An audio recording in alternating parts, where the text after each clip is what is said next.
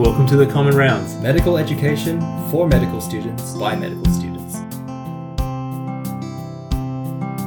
I'd like to welcome Dr. David Sharkey today for a special podcast that we're doing on just general uh, things out of interest for medical students or anyone in general. Today we're going to be talking about viruses, and perhaps more specifically about David's research, uh, who has a pretty prolific record in his in his field for the last few uh, years, and I would, I would encourage anyone to look up his work.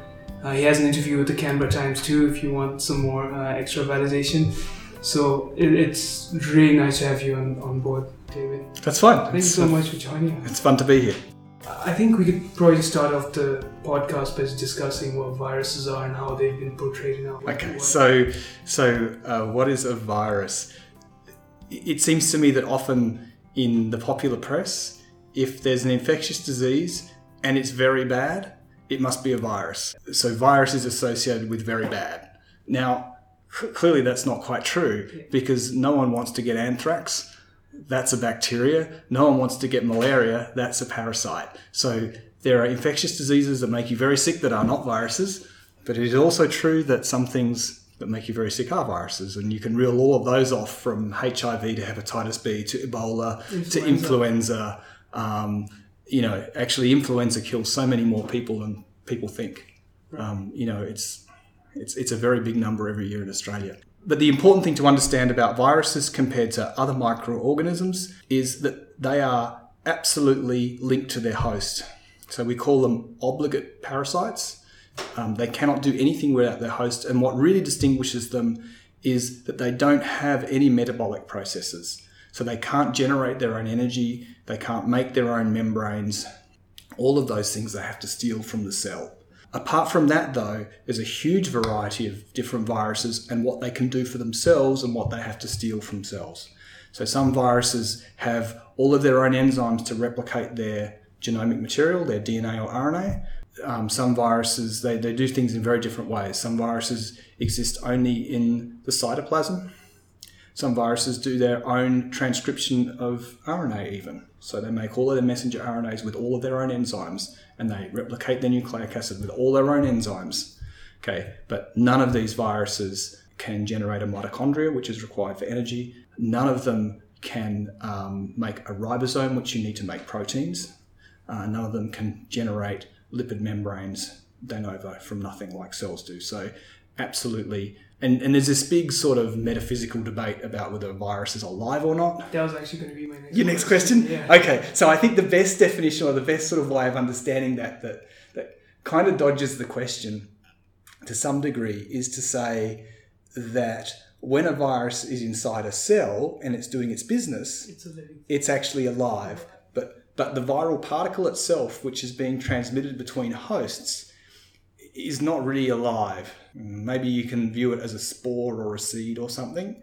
So you know, then you know, so is it is it a life form as such? Well, I guess it kind of is. But then you get into all of these arguments about whether a computer virus is alive or not. Um, so it kind of, it kind of gets a bit Same concept, isn't it? yeah, that's right. I mean, it's a self-replicating entity, and it comes down to you know what you think is alive. So, what would separate something like a prion and a virus? Because they're essentially the same thing. It's a group of nucleic acids. Well, no, so prion is even worse, right? Because as, as best we understand, a prion is just a protein.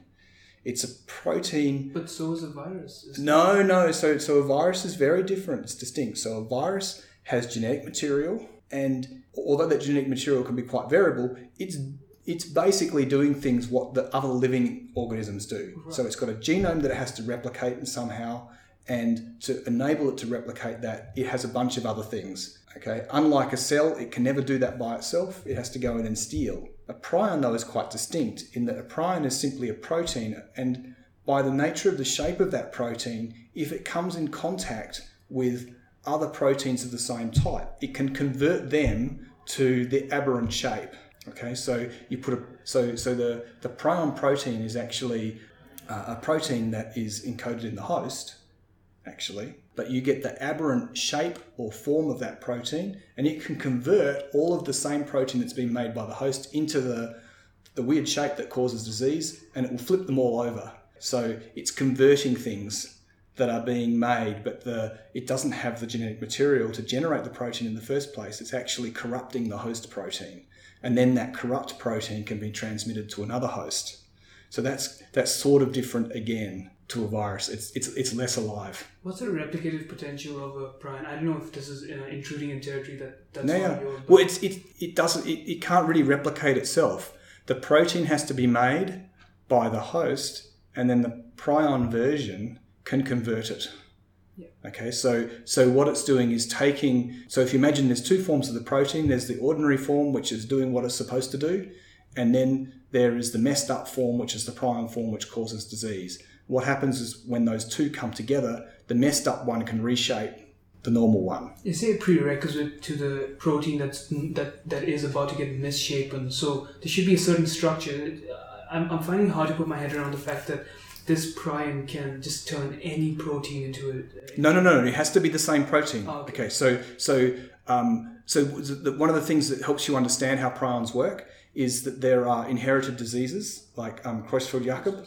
Okay, and so if if you have inherited that bad prion protein gene, it means that your protein is pre has a predisposition to fold in the wrong shape.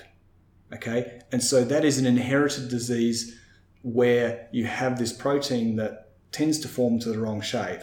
Yeah. Okay. What becomes very strange is that if you take um, material from someone who has Creutzfeldt-Jakob, Creutzfeldt-Jakob, and you then were to give that to a person who has the normal gene, so they don't have the prion version, by contact with that prion version of the protein, it can convert those Yeah. to being the wrong shape. And that's where everything gets very messed up in your head, trying to understand how these things work. Right. So what's the genetical basis? How how much contribution does the genome? So, so it does make a difference. So there are polymorphisms in that gene across the human population, and there are some genotypes or some alleles, if you like, that are more prone to convert to the wrong form. And you can imagine they're on a spectrum. So the the the, the um, allele associated with Creutzfeldt-Jakob, okay, clearly it does it by itself, right? And this was one of the things that they were worried about after the um, BSE crisis, the bovine spongiform encephalopathy thing. is that in the- mad cow disease? Yeah, mad cow, exactly, in the UK. So it looked like there was more than one wave of people coming down, okay, and it seemed to be in part determined by what their genotype was. And there was some thought still that there may be other genotypes out there, and the only difference is they have a longer latency period, so we would see another wave. But I think everyone's decided that's not happening. It's been too late now. But I'm not a prion guy. It's funny that prions get so so. You know, it's a, I guess it's a historical thing that anything. One one of the original definitions of a virus was a filterable agent. So it was something that could cause an infectious disease, but you could pass it through a filter that was large enough to hold bacteria back. So it's kind of on that definition that prions have wound up being chucked in with viruses because it causes disease, it appears to be infectious, and it's little. And the ignorant people like me who tend to classify these together. Yeah, but you know, the funny thing is that there was a long, long debate, and there, there would be some virologists who still don't believe the prion hypothesis. They would believe that there must be some nucleic acid in there, and we just can't find it. And it's so well protected by the protein that anything you do that can denature the protein eliminates the nucleic acid, so you can't find it. How valid do you think that argument is on your? I mean, you've had you've had such a long career in Ah. research. I haven't really looked at it very closely recently. I I think it's one of those things that's almost impossible not to it, it- almost impossible to solve because it becomes you know the, one of the issues with these prions is that they are incredibly difficult to denature. And so the, the lengths you have to go to do that almost anything that you do to try and separate out the protein from any potential nucleic acid that's there you you look at it and you're going to say oh well you know you haven't found it but but that's because you've destroyed it in the process I think it's been reasonably well shown now, and there are other systems. So there are uh, yeast prions that people work on, and other things. So I, I think it is a general phenomenon in biology that, that these things do occur occasionally. Why and how is is still you know one of those really strange mysteries. But But you can't really rule it out. I mean, I'm not uh, advocating for this particular theory, but maybe down the track we'll find something. Uh, so, so that, that gives me an opportunity to say something about science, and maybe something about science that's a little bit different to medicine.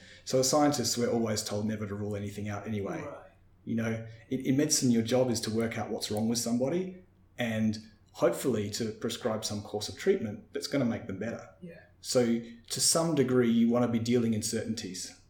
So, my, my PhD supervisor was a clinician. He was an infectious diseases um, person. He had a um, his special his specialisation was pathology, but he, he was basically the senior infectious diseases person in pathology in Adelaide. He used to have all sorts of one liners, but one of his famous one liners was a doctor who didn't know the answer was of no use to anyone.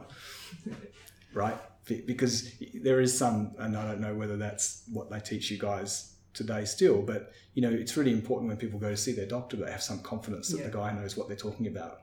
Or the, sorry, the guy that's terrible, that their doctor knows what they're talking about. And I think that is that is still partly true. And one of the real issues with communicating science to the general public is that you can say to me, no one can prove it, and I have to agree with you. Okay? You almost never prove anything in science. It's simply a matter of how much evidence is stacked up towards one view of the world versus the other. One of the things that makes me quite cross is the way that certain theories that are upsetting people ideologically tend to be portrayed as being less firm than others, whereas science doesn't differentiate. We don't think, for example, that the theory of general relativity or gravity or any of those things are any more proven than the theory of evolution, for example, or the other one that gets people uptight now is, is anthropogenic climate change, right? The, the evidence for a lot of these things is pretty similar. And to stick the screwdriver in, in one case and say, look, even the scientists can't put their hand on their heart and say this is absolutely the truth, you know, and yet you don't go and stick your, stick your nose under every other rock in science and realize that any decent scientist will say, no, we can't be sure. Having said that, of course, some things are far more clear than others, and there are some areas of science where we have very particular rules about deciding what is likely. So, I mean, infection, coming back to infectious diseases, the best example is Koch's postulates, right? Where if you can do an experimental system and satisfy Koch's postulates, you can be pretty sure that whatever you know, making the assumption that you can isolate. So that you know, the key one there is you can take the agent, you can purify it, and pass the disease. Okay, that's that's really key. And if you can assume that you are only passing the one agent, then you can be pretty sure. So you want a repetition of the symptoms and the, Yeah. the textbook classification of that particular disease. yeah, e- exactly. It's very strange. It's like one of those um, things about how the world wants to see everything in binary, Yeah, yeah, and and no one wants to admit uh, to look at the fact that it's always far more complicated Yeah. than that. Which brings me to my next um, what I I thought this discussion could Hmm. could be based on. The introduction of viruses in our there, there would have been a time where we just know uh, every infectious organism as a germ, and today we have all these different separate. Like you said, there's a distinct um, there's dis- distinction between prions and Hmm. and viruses. How do we classify? What was the evolutionary um, beginnings of viruses? In, I know it's a very broad topic, and, and, and So, so we don't. We, we actually don't know. I mean, there is a, the, you know, some people would say that that uh, some, there's viruses that are robust enough that they could have come from space on a meteor and survived, Oh yeah, and, and, and and and and it was something like a virus that I organised the molecules in the primordial sloop. You know, you can take that view of the universe. This is sort of unknowable. Um, what seems to be very clear is that there is. So you went down to the prion route, but you know, if you look at another another thing, there are lots of mobile bits of DNA, mobile genetic elements that can jump in bacteria and all sorts of those, all sorts of things. Yeah, and to a certain degree, they're like a chopped down virus too. Okay, they are a small self replicating unit, and and they can move and they can jump and, and replicate themselves in genomes and they can um, propagate to a certain extent as well. You know, even if you want to think of so a lot of bacteria carry things called plasmids. So outside their main their genome, they have these small circular things, um, and actually mostly they're useful. So a lot of the antibiotic resistance genes are carried on these things called plasmids, and that's one of the reasons why they're so annoying or so difficult because these plasmids also usually have mechanisms for transfer between bacteria. Yeah. Okay, so but so you know, but do you consider the plasmid to be part of the bacteria, or is it a parasite on the bacteria? We would typically consider it to be part of the bacteria because it largely seems to be beneficial. Maybe it's not, right? And some of these plasmids, the distinction between some of these plasmids and bacteriophage, which are what we call viruses of bacteria, is also pretty small as well. So the thing to, I guess the thing to understand is that it seems that anything, any form of life, can have a virus that's attached to it. And in fact, there are now this whole class of enormous viruses that infect amoeba that they found. So these things are so huge that they actually um, uh, they're filterable. So they so now the whole thing breaks down, right? Some of these things are big enough that, that they would be held back by a filter that would, would hold bacteria. So these things are um, uh, got great names like Mimivirus, and there's another one they've just pulled up from the permafrost in Russia. I can't remember what the name is. Some great name. Anyway, these enormous viruses, and at least one of these, it appears that it has um, what looks like a virus of the virus, in that it's carried by that virus. It is only active in infected amoeba with the virus, and it does things um, that parasitize aspects of what that virus is doing to the cells. So, you know, what is it they're saying that fleas have fleas and dogs have fleas and fleas have fleas and so on ad infinitum water. There's this quote that doesn't matter. You keep on going down and down and down. There's always someone parasitizing you, right? And and so viruses get close to the ultimate, right? Because they're carrying, you know, they travel very light. Right. Um, And, and very- you can't just shake them off. and and there is yeah there's a there's a very um, there's a big variety of course you know again from these huge things which actually do a lot of stuff that start crossing into the boundaries so there are viruses for example that do encode the transfer RNA um, so tRNAs which are involved in protein synthesis that's sort of crossing the line into things we don't think viruses should do but some of them do that yeah and then you've got other viruses I mean you know things like um, polio picornaviruses really this idea that Peter Medawar had, which was a virus is bad news wrapped in protein, right? That's polio all over, right? It's a tiny little piece of very, very bad news um, in in a protein shell, and that protein shell is so small that if we made it, we'd consider it to be a nanoparticle. Right. So you know you've got that at one side on, on one end, and at the other end you've got things now that are so large that they're actually they were originally mistaken for being bacteria. So so the first giant virus was originally called Bradford coccus. It was found in a cooling tower in a hospital in Bradford when they were looking for um, Legionella, actually. Um, and it took many, many years before um, someone actually stuck some on an electron microscope and went, this doesn't look like a bacteria, it looks like a virus. Right. And it, it's sort of hard because uh, the medical community already has this established bacteria that you get the Legionella bacteria inside water coolers. Yeah. So you automatically assume that you have to sort of defend that that thing that medicine has said this, so we need to keep it that way. Yeah, but if, well, you, you know, you, in science, you know, you always apply Occam's razor as well. So that, that is that you, you you try and eliminate all of the most outlandish things, and you you always say what is the simplest explanation of the observation. You know, and that mostly serves you pretty well, but it's not great when there's surprises, right? Some, sometimes biology, but in particular, turns out to be bizarrely complicated for, for reasons that aren't apparent.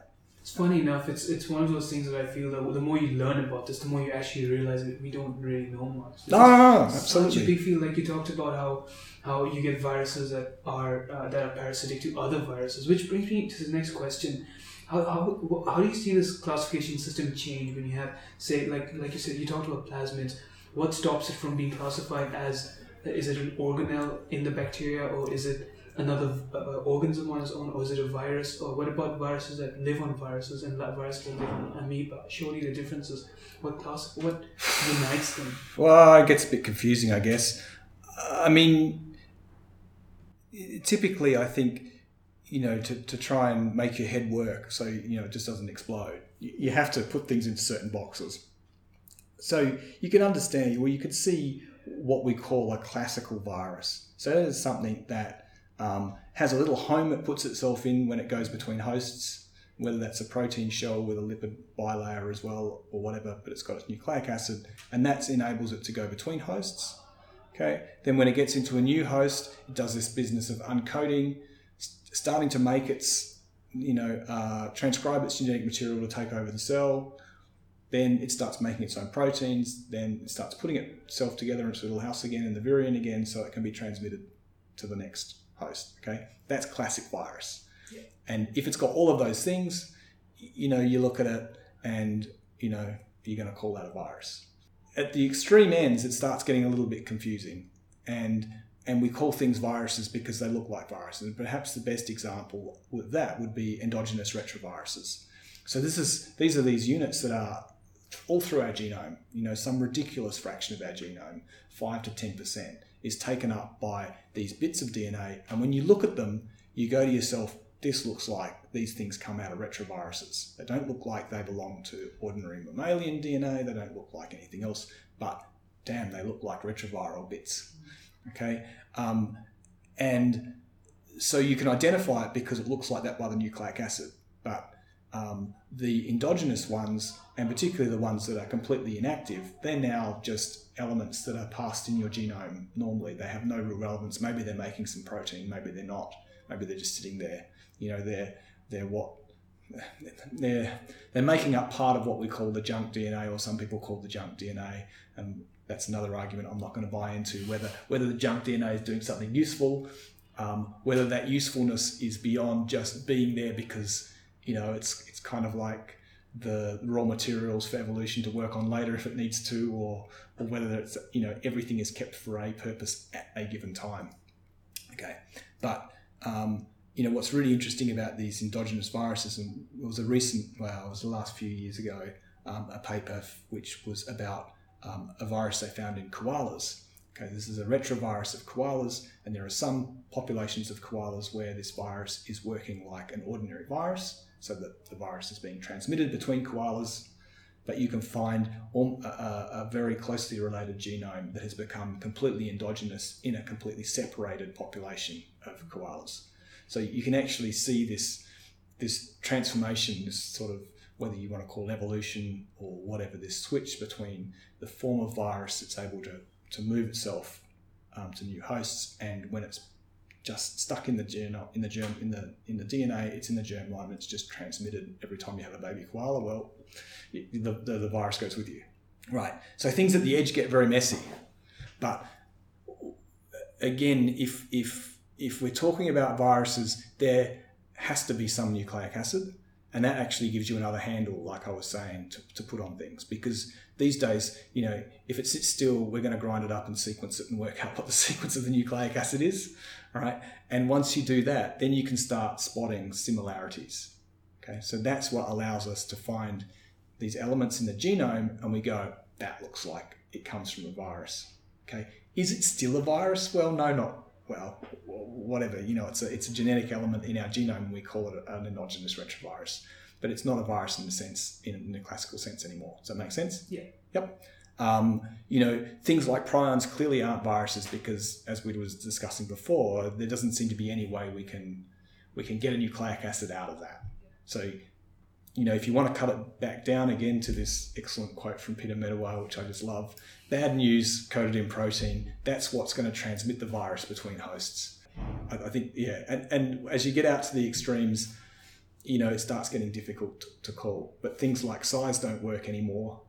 A lot of these other Clearly things. not, yeah. Um, because there's such a variation. Right. A But but I think if if you want to hang on definitions, you're going to say it has to have some nucleic acid. Okay, it's almost certainly going to be protecting that nucleic acid between hosts.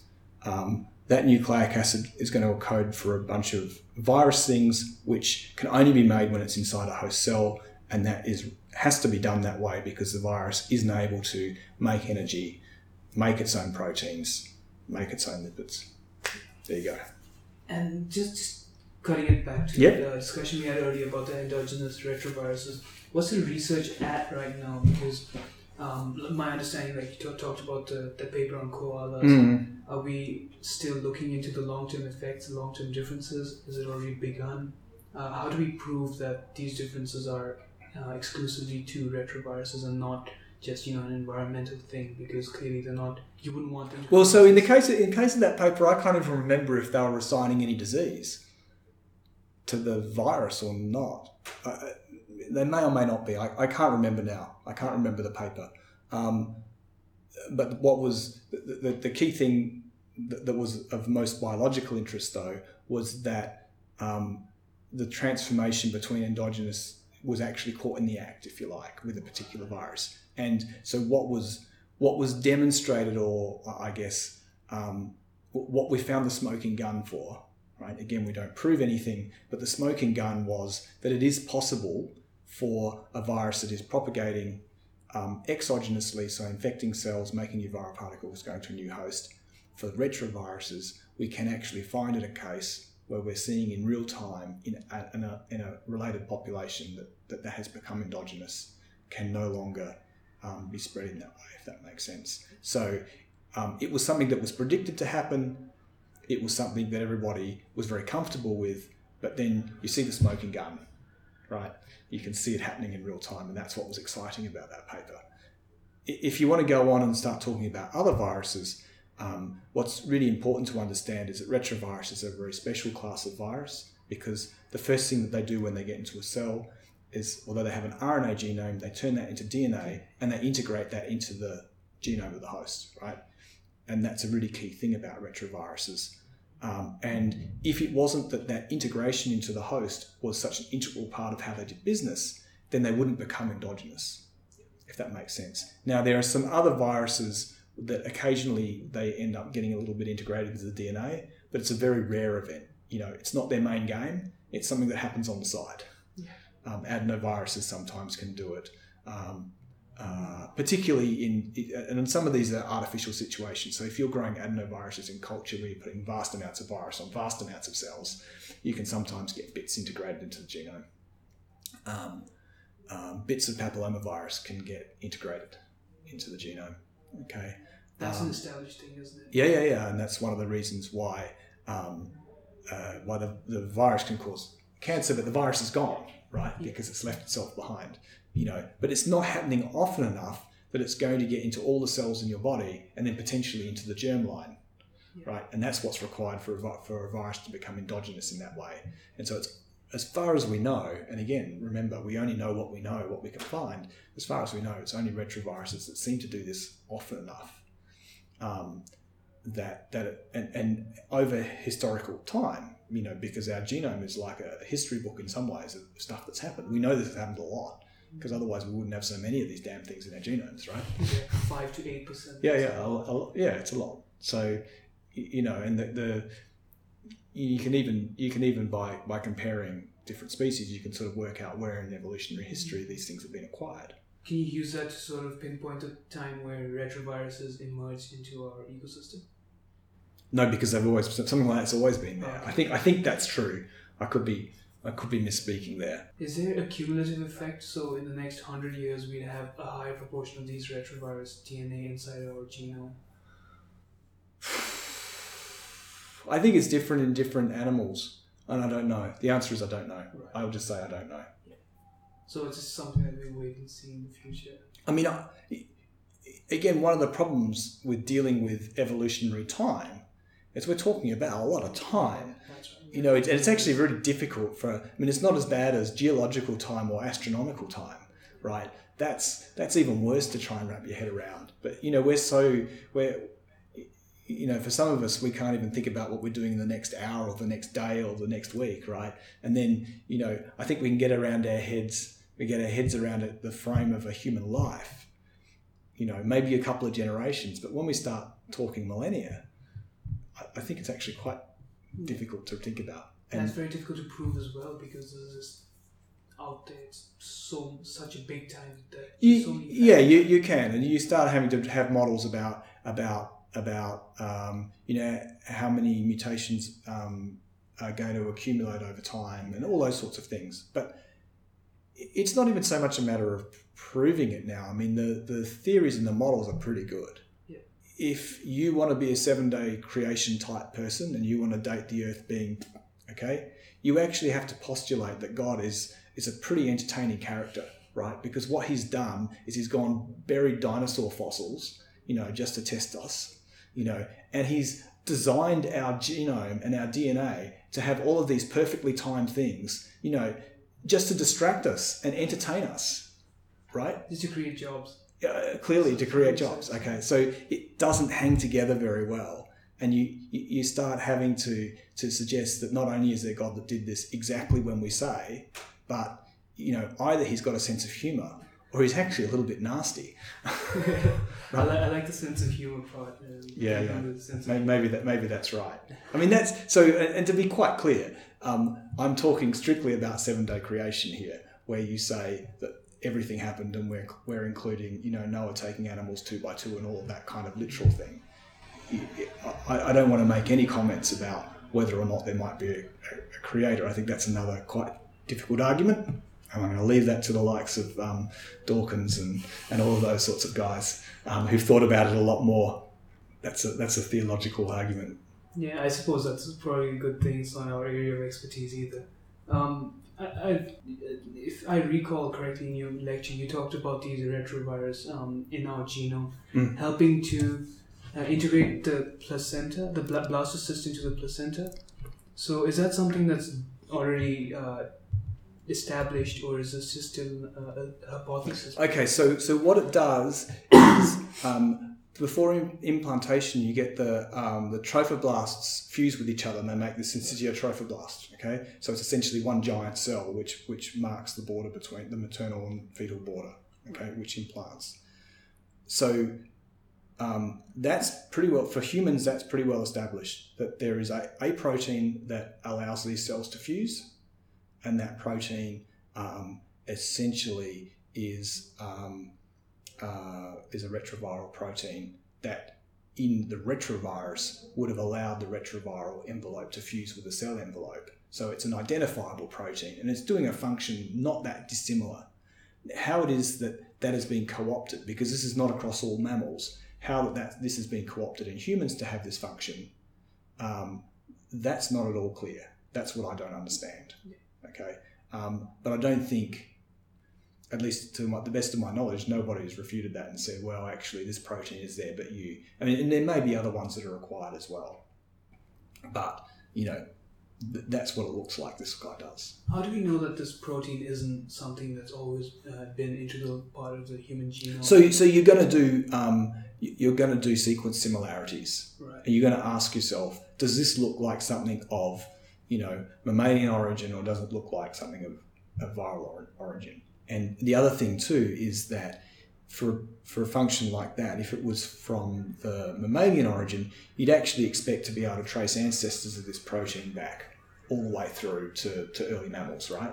Or to um, um, current mammals that are only related to us by a very distant ancestor. That's the best way to, to think about it. One of the difficulties with, difficulties with evolution is that we actually don't have the record of all of our ancestors. Okay, but what you do is if you have two species, um, you look at where it seems that they've diverged, and you know they have a common ancestor sometime previous to that time. So you can date that. So if it was mammalian, you'd be able to use that sort of evolutionary thinking, and you'd be able to find um, orthologs across the species, right? That's quite different for, with, with this protein. Is that when you start doing that sort of sequence similarity, the only thing that comes up is retroviruses. Oh, so it's.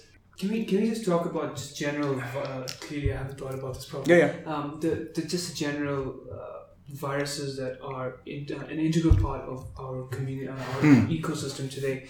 Things like HIV, things like influenza. Yep. Um, what are what, what are the properties of it? I'm thinking in, on on a very um, basic scale as why does a, how long does a virus stay outside the human body and how long? How, how, Oh, okay. how do you Um, study that? I mean, all of all of those things, you know, are so incredibly variable. I think one thing that I try to emphasize in the lectures, and and I would say to anyone, is that there is more diversity across all the different viruses that we know. So much more diversity than than than the diversity, and I'm talking about in terms of really basic mechanisms, how they do business, um, than than across all the rest of life in some ways, right? Everything else, I'm fond of saying, is kind of boring because it's got a DNA genome and it makes proteins. They're regulated in various ways. So got DNA makes RNA makes proteins. There's a lot of regulation that involves RNA now, and so it's not quite as simple as we originally thought. But it's pretty much that's the way it happens. Whereas with viruses, you can have a DNA genome, you can have a single stranded DNA genome, you can have an RNA genome, you can have a single stranded RNA genome, you can have a circular genome, you can have a linear genome, you can have segments of, you know, like chromosomes like we have. All anything goes, a virus seems to be able to do it. So and and, and so that's just the way it has its genomes. And then you can have some viruses that choose to have just a protein shell, some have protein with a lipid around. Generally, if it's got a lipid, it's got some viral protein stuck in it as well. Often those proteins have got a lot of decoration with carbohydrates, with sugars. So again, this vast diversity. Um, some viruses, like like I said, polio before, is tiny, and other ones are huge. And then pretty much anything you can imagine is going to be the same. So I'll give you an example um, the two viruses I work with in my lab are often grouped broadly by virologists because they are both large DNA viruses. So one is vaccinia virus, which was used as a smallpox vaccine. The other one is herpes simplex virus, which causes cold sores. Now, both of these have relatively large genomes, so that means they've got you know 100 or so or more. So vaccinia is more like 200 genes. Um, so that's considered to be a large genome for a virus um, and it's double stranded DNA. But beyond that, there's pretty little similarity really. One of them does all of its business in the cytoplasm, the other goes into the nucleus. Uh, one pretty much only infects skin cells very effic- uh, efficiently, vaccinia virus. Um, the other one infects skin cells but parasitizes um, uh, neurons, so it can go into the nervous system as well. So that's quite different. Herpes simplex virus is relatively unstable, um, so, you know, if we're working with it in the lab and someone lets their ice bucket thaw out and it sits in the, you know, sits in the slurry and then water for a couple of hours or leaves it on the bench for a couple of hours, there's not going to be a, an awful lot of infectious virus left. You know, it decays fairly quickly. Is this because of protein structure? The, the it's just, it's just it's, so so in, as, as a general rule, viruses that have envelopes dry quickly, and once they're dry, they're dead. right. Okay, um, as a general rule. It's not always the case. But vaccinia is also an envelope virus, but it has a form of the virus where the envelope is incredibly tough. And it's so tough that it can be freeze dried. And that was one of the reasons why the smallpox vaccine was so effective when it, when it was used, because you could take this thing, you could grow it up, you could freeze dry it, you could ship it at ambient temperature, you could reconstitute it, and hey presto, back comes the virus to life. You know, and when I'm moving, shipping viruses to to and from collaborators, I've had virus sent to me from South America um, at ambient temperature, which took nearly a week, I think it was. And when we got the virus out, there was pretty much as much virus there as I was told was put in the tube. It hardly lost any of its infectivity. Okay, if you did that with herpes simplex virus, you would end up with very, very little virus left. You'd get some virus left, but you know you would have much much less. So so that's going to determine how how how long the virus hangs out outside the body, and also the conditions make a difference too. You know, for things that are going to dry, um, if it's more humid, it might be better. If they are, you know, left in a gob of spit or snot, they're going to last a bit longer, mm. right? Than if they're just drying, if they're completely desiccated and drying. So all of those things wind up being um, very variable depending on the conditions. And you can state some numbers and they're just going to be averages. Again, though, um, one of the things that is important for people to understand is that the things that are really difficult to get rid of by and large are the non enveloped viruses that are just got a hard protein shell. And so these are things like the virus, uh, norovirus, which causes um, epidemic gastro. It's notoriously difficult to get rid of, right? Um, like you told us a story about the ship. Like the cruise ship, right. And, and, and you can see the epidemiology in this ship. So they had an outbreak, they took it back to port, they did some superficial cleaning and sent it out almost straight away. They got the outbreak back, they took it back to port, they spent seven days scrubbing it. They went out, and that virus was still there, and some people got sick with that virus again on a third cruise. How did they fix the situation? Did they burn the ship? Did they disinfect everyone traveling with the virus? Sadly, sadly, I didn't see that. that they uh, they don't include the end of the story in the paper. I mean, it was a they only showed that part. But you know, at, at some point, at least, if I was operating that cruise line, I'd be saying, "No, you're not coming back on my boat again." right? If I was the epidemiologist, I'm saying I'm not going on your boat again. um, so that's that's a good example. Those viruses are quite tough. Um, adenoviruses are relatively tough as well. Um, they don't have an envelope. Um, but you know, one of the other things that that that's important is density of population and stuff. You know, humans are kind of warm and wet, so we're really good at transmitting virus. And you've got a high density of people, you're going to transmit more frequently. Know, there's often a thing that they say that um, germs germs don't fly; they hitchhike, and th- there is some part there is some some truth in that. You know, so I guess we don't know, for example, how frequently flu is transmitted because you know someone wipes their nose or their eyes or coughs on their hand and touches a door handle, which someone else then touches, versus they happen to be in the same room when the person sneezed and filled the room with aerosol. Right. Um, it, and, and for, for, for, for, for a lot of these viruses, they're probably pretty happy to get away to get around any way they can, and there'll be some kind of equation that some routes maybe you need less infectious virus to get to get sick, you know. So you know something that's transmitted well by the aerosol route you know, you may not need very much if you're going to breathe it right down into your lung.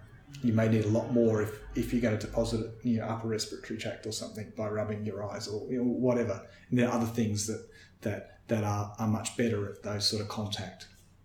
I find this um this entire thing like as you spoke about this entire concept about the viability of viruses outside the body very interesting because I grew up in Botswana, oh yeah, which is in sub-Saharan Africa, and it's one of those, I think right now it's the second uh, it's it's the second highest it's got the second highest rate of HIV infections. Mm, okay. And when I was a child, this was uh, we were first. We were easily first. And uh, as we grew up, we, we, we were always told different accounts about a teacher would come and talk, give a talk on HIV and, and sexual education, and and they would always have a different theory. Everyone has a different theory about how long the HIV virus stays outside, how long you can you have to wait for a blade that has cut someone with Oh, HIV okay. before you can use it again. Yeah. How to how to clean those kind of blades. How to um, the fact that th- this is a story about infamous story about a doctor who was doing an operation and had a drop of blood go into their eyes and they got AIDS, something like that, which you, you can't really verify because we're kids and we didn't have the internet. But um, I, I think even now after doing a degree in science and halfway through medicine, I still don't know the answers to that. Do you do you have an answer to it? No, I don't have an answer.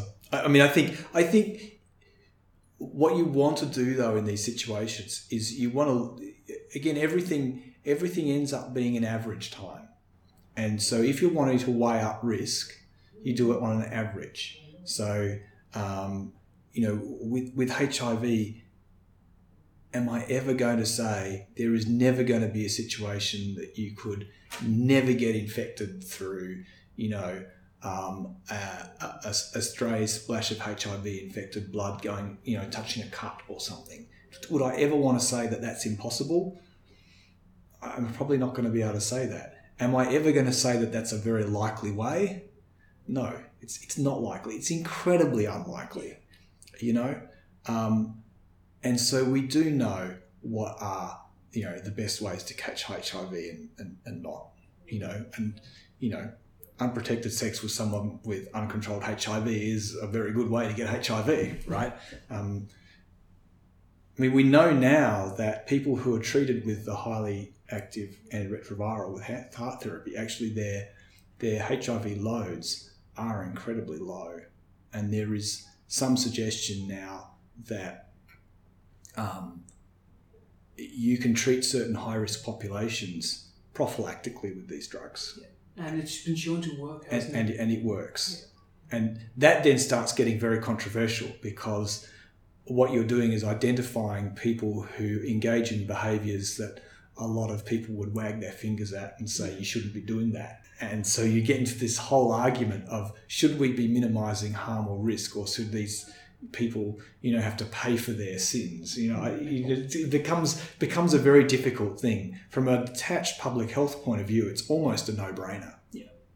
right? But then there's also the economy costs about uh, that come in as well. Right but that also makes it a no-brainer. Yeah. the cost of the treatment in a country like australia versus the cost of managing someone with hiv it's easy. You know it is an easy thing but people can't get their head around the moral dimension. That's what makes it politically difficult and and it's really interesting in these things. It's very country specific and culturally specific. So, you know, in Australia, we had relatively little trouble with uptake for the papillomavirus vaccine. Right, so this is a vaccine that you're going to give to stop people getting cervical carcinoma, um, and you're going to give it to 14 year old girls to make sure you get them before they're sexually active. Right. And there's an argument that when you give people this vaccine, it encourages them to go ahead and. Right.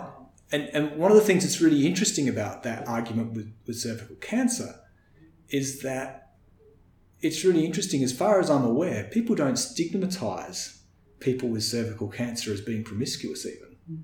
You don't think about that, do you? Yeah, definitely not. Right? And yet there's a very, very strong link there. so, so this is a curious one. And certainly in a lot of places in the States, it's been very hard to introduce that vaccine. And it's over that objection that, that, that um, it licenses promiscuity. It's a misunderstanding of what really happens and what kids really do, irrespective of what you want them to do. Um, it's a misunderstanding of perception of risk of students versus their parents, of you know young people versus old people, and, and it's and it's a misunderstanding of the biology, right? HIV is another good example where where you know you get into these difficult. This is this conversation is just going all over the place. By the way, I hope you're all right with that. Um, I'm I'm terrible. I'm just going to go everywhere. Um, I'm enjoying this conversation. Okay, well. that's fine. So, transmission of other things, you know, again, look at what the evidence is. There was a, the, the other recent one that was was worth thinking about was what was going on with Ebola, and the almost almost state of paralysis that, that certain countries and um, places got into about this idea of importing an Ebola case, you know, and how it would be a disaster, and yet everybody who really looks at Ebola and understands how it works would say that um, you know Ebola is not an especially effective pathogen. It has a, um, a, a very low R number. So the R number is the number of new cases from any given case, and particularly in the Western world where we can isolate relatively quickly, um, you know the chances of that virus actually getting out into the community, you know, and causing the devastation that you think of Hollywood style, like it's very, very low. Very low. And what happened in West Africa was just such a horrible coincidence of political instability, of lack of infrastructure, um, of societal breakdown, and this virus all at the wrong time was like a perfect storm that allowed this epidemic, you know, to really blow out. Um, and, and, and become the huge tragedy that it was but it was never the same level of risk that that you know that it would happen. And I think this is exactly what played out. There were a few aid workers who came back to the states or came back to Europe, and it didn't spark an, eco- an epidemic. Oh, exactly. They traveled in a plane which is a closed But but even even I mean the point is they went to an ordinary hospital. Yeah. Some of them were in the community before they got sick. Mm. It didn't spark an epidemic. Yeah. And at the same time, there were city officials and state officials jumping up and down talking about quarantine and, and stuff like this. There were other people who were just saying, you know, calm down, keep your hat on. Yeah. You know, this is the facts of the virus. And, you know, in some cases, good sense prevailed. I mean, I had this sense in Australia that a lot of people were just terrified.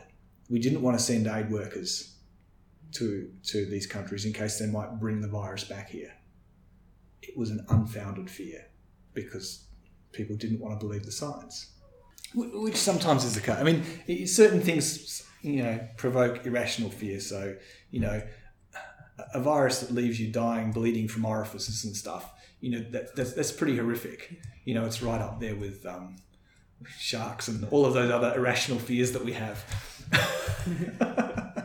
um, but it doesn't, you know, it, if you if you put it rationally next to the things that kill many Australians, um, uh, you know, Alcoholism. alcoholism, motor cars. Yeah.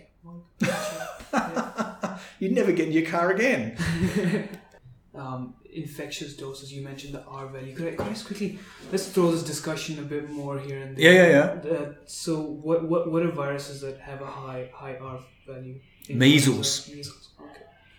You know, it's like I should look it up on Wikipedia, but but um, I, I, you know, it's it's it's above ten. Right. It's it's And what's it's, Ebola like in, in comparison to that? it's less than one, I think. Uh, it doesn't matter. It, it's it, it varies widely. Ebola is very very low. Yeah. Um, and and things like measles are what's high. Um, do you know how this is calculated? What what's the scientific basis? Yeah, so you do it on epidemiological modelling. So you can you can trace back cases. You can find out how many cases each person is infected, and what you do is you do this over several um, epidemics, um, and that gives you some you know some understanding of of how infectious it is. And I suppose I'm just going to guess that this is vul- vulnerable to limitations like cultural differences, like Uh, It's it's all it's all an average basis. So it's going to be what the situation was like, um, what was happening at the time. There's a whole bunch of stuff exactly exactly like that that that it's going to make a difference. So it's an average number depending on the situation. There's always some extrapolation. So you know, for example, trying to work it out for something like smallpox now is really difficult because it's eradicated. it, it's it's eradicated that we don't have those. Um, you know, it's not an ongoing an, an ongoing infection, so it's really hard to know. Um, but the numbers for smallpox, for example, are somewhere. Well, the highest number I've seen is eight, and and some people would say it's probably more like likely between three and four. Okay, so that's for one inf- on average in the community, one infected person might infect three or four new people. But it has very big implications for how easy it is to stop an epidemic, right? Because it's and and and then but then what gets thrown into that is that um, you have some infections where it seems that the average person that- that's very uneven. So one of the things that was confusing about the SARS coronavirus, the um, severe um, Acute respiratory. yeah, severe acute respiratory syndrome virus, um, was that it appeared that there were certain individuals who they called super spreaders that were uh, associated with a large amount of the spread, whereas most infected people actually didn't infect many other people. And so that really confuses things when you're trying to work out what, what the what the average um, R value might be. So for some reason, the internet's just dropped out. Is that a general thing, or does every virus have a different um, rate of spreading between people? I mean, there's always going to be a range, Yeah. and and um, but yeah, and, and there might be societal things as well. I mean, if you wanted to go back and model HIV, of course, it's all about sexual behaviour. So if you want to look at it in a certain way, there were certain people who were super spreaders with HIV because they were incredibly promiscuous individuals who had a very large number of, of, of sexual partners and they infected a large number of people. But that was about the mode of transmission and the way it worked. You know, there were some people who became HIV positive and, and deliberately had sex with as many people as they can out of some sense of vengeance or whatever it was that they had, right? So um, again, that's very different than a than an infection that's going to be spread through the aerosol route or something. Right. One thing to bear in mind, though, typically, so that I mean, the things that are going to be important is how much virus is made at a site that can be transmitted. That's one. Um, how mobile are you at the point when you're infectious? That is another really key thing. And uh, can you be identified as being sick when you're infectious? So, viruses where there is a lot of virus shared at a time when people aren't feeling sick and they're not showing symptoms, that's a dangerous, that, that's a pretty dangerous thing, right? That's like Ebola, isn't it? No, no, Ebola is the opposite. It's opposite. Yeah. the opposite. So, so you know, Ebola, you're making lots of virus when you're already pretty sick, Right. you know, and actually, um, uh, dead bodies are a huge risk with, with Ebola. But, um, and, and so culturally, that was a really big problem because if relatives are, are, are dealing with and, um, you know, the very sick people and doing um, burial rituals and stuff like that, then there's a huge risk of transmission in that situation. And if you can intervene and stop those cultural practices, um, then you're really breaking that cycle pretty quickly. And I suppose that's one of those things that sort of uh, overpronounced what the infectious rate actually is in West Africa because there's certain cultural practices like um, eating bats, which are a reservoir for. Yeah, but that's not a problem, right? So, so the virus originally came from the bats and it got into the human population.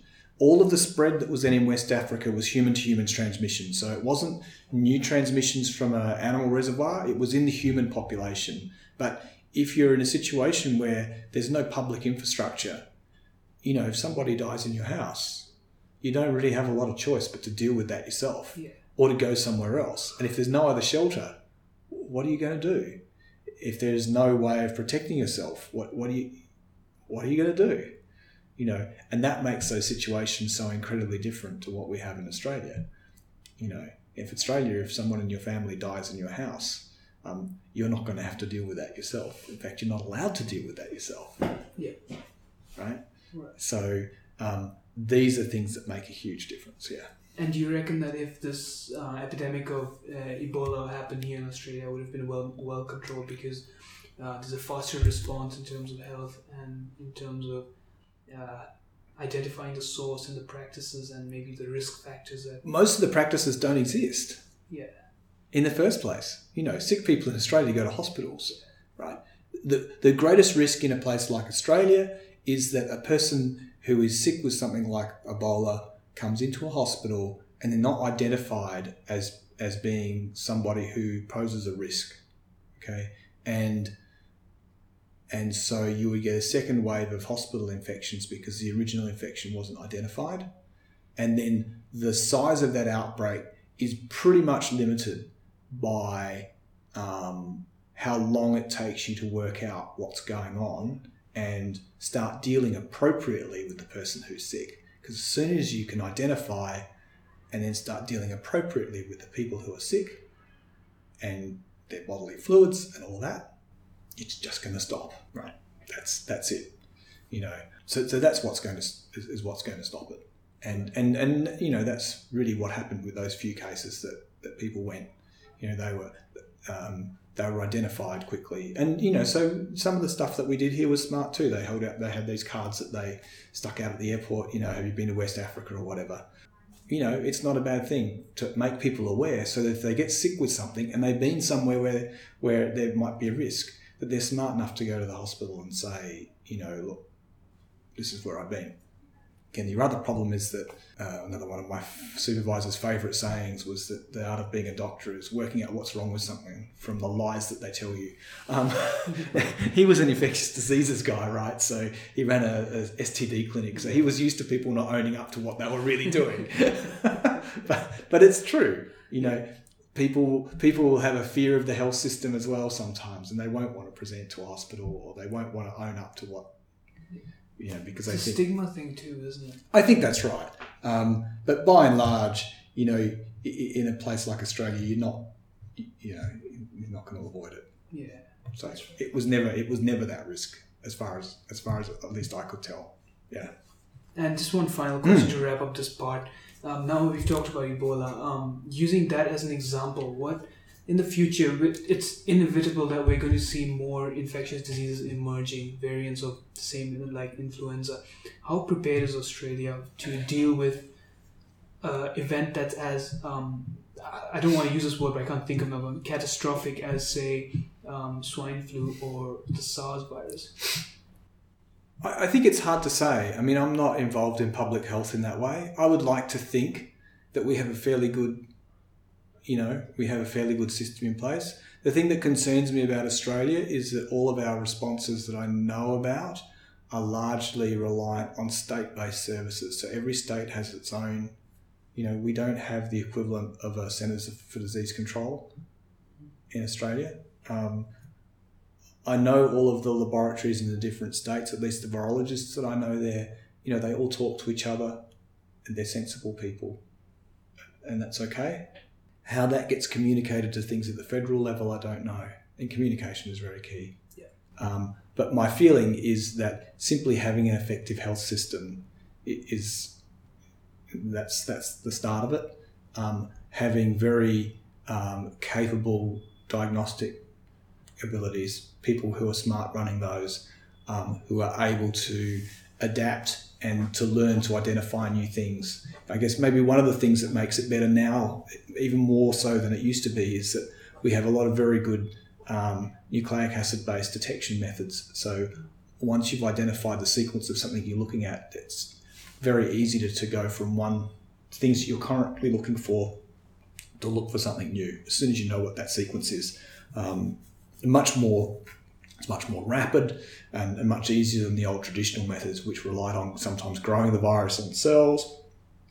Maybe having to do some electron microscopy, um, needing to have um, particular antibodies or reagents generated. You know, all of that I think means that our ability to recognize and diagnose and track things is just so much better now um, than it was, you know, when I started out, which was, you know, 25 odd years ago, whenever it was, you know, before all this nucleic acid technology, things like PCRs became really well established. Um, you know, beyond that, it comes down to how well um, the people in charge of policy um, and you know people can, can be convinced of taking a sensible course of action and then that becomes the realm of politics yeah. um, and th- and also you know what kind of disease it is you know some things would get lost in the community pretty fast. You know it, it's essentially the the swine flu that came through there was no hope of containing that. Right because it's just so virulent it, it, it would yeah it, it, it was well, the thing was that it would each infected person would infect too many other people.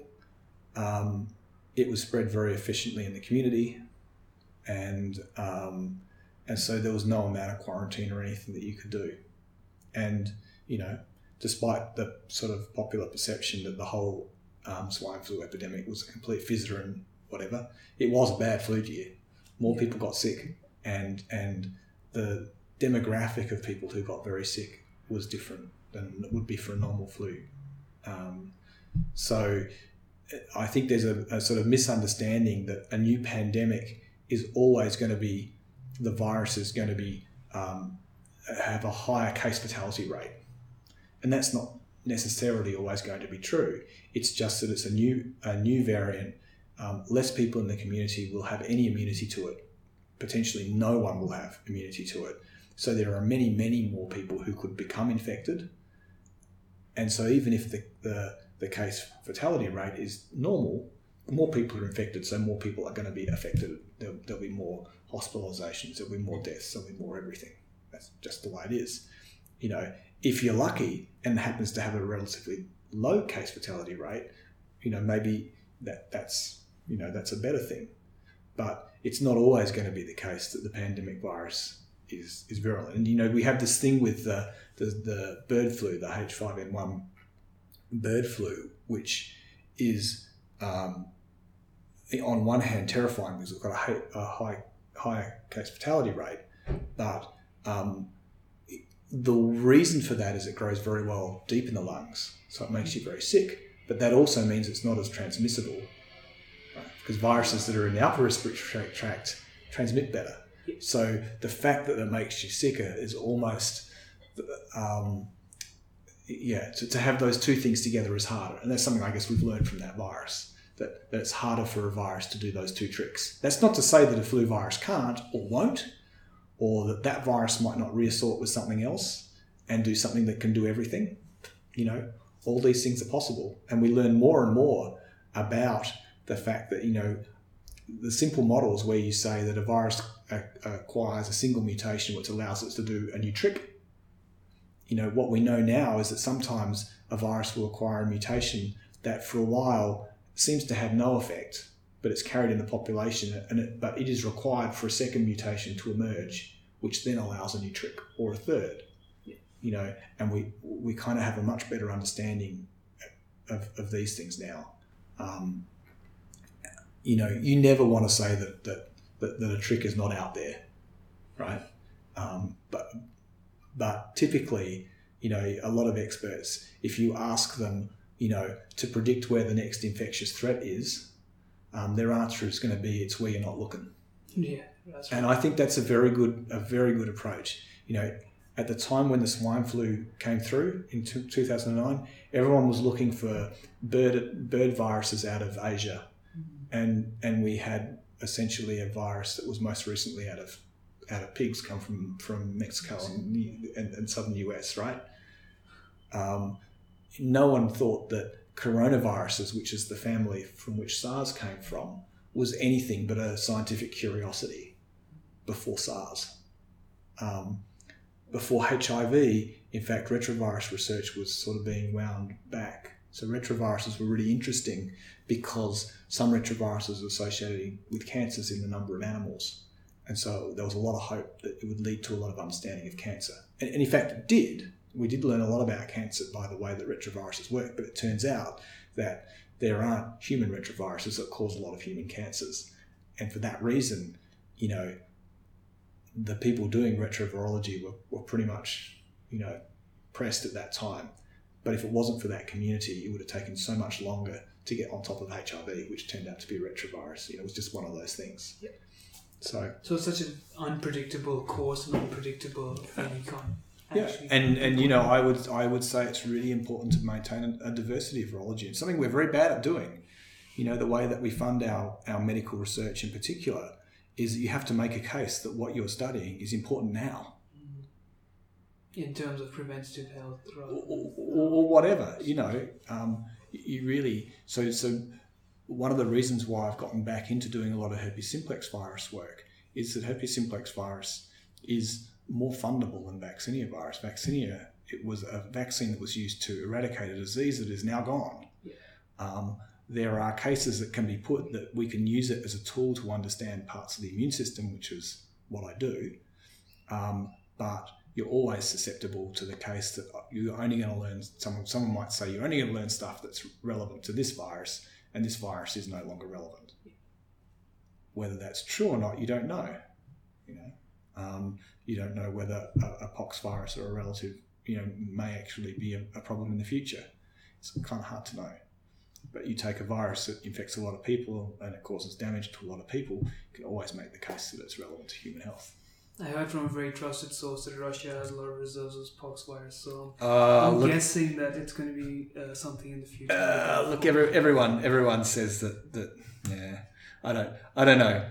Um, there was a big deal about biodefense when I was still working in the in the US. So I worked in the states between 2001 and 2003. So that was just the time the biodefense agenda was getting up. And I heard stories like that. So you know, I'd ask people who had been at sort of more higher level meetings, and I remember one guy saying that he was always deeply skeptical, but he says the the the closer I get to people who may actually know something, the more frightened they are. Wh- Which was a little bit scary, but then again, you know, you're also going away from people who are scientists and towards people who are spooks or, or government officials and stuff like that. So, um, people whose job it is to be more suspicious. Well, um, with that, I think it's a good time to call an end to um, this section of this uh, special podcast that we have today. And I would like to thank you so much, David, for taking your time off to do this. Uh, we really appreciate it. And, uh, and one of the things that we really hope that comes out of this podcast is more awareness about some of these issues that we've discussed. And there's no um, argument that we have discussed quite a broad, range of topics over here today. yeah, probably a bit too broad. yeah. Um, but I, really hope you enjoyed it and thank you again. No, it's fine. But what I will say is that you know, if anything I've said people think sounds a bit dodgy, you know, go to use Doctor Google and call me out on it. Get back on the podcast, ask more questions, and we can do it again. That would be amazing I- You can find his happy. email address on Google. no, don't email me. I know email, email Common. Rounds, and we'll go through them. It's how we get a lot of abuse anyways. Thank you so much again, David. You're welcome.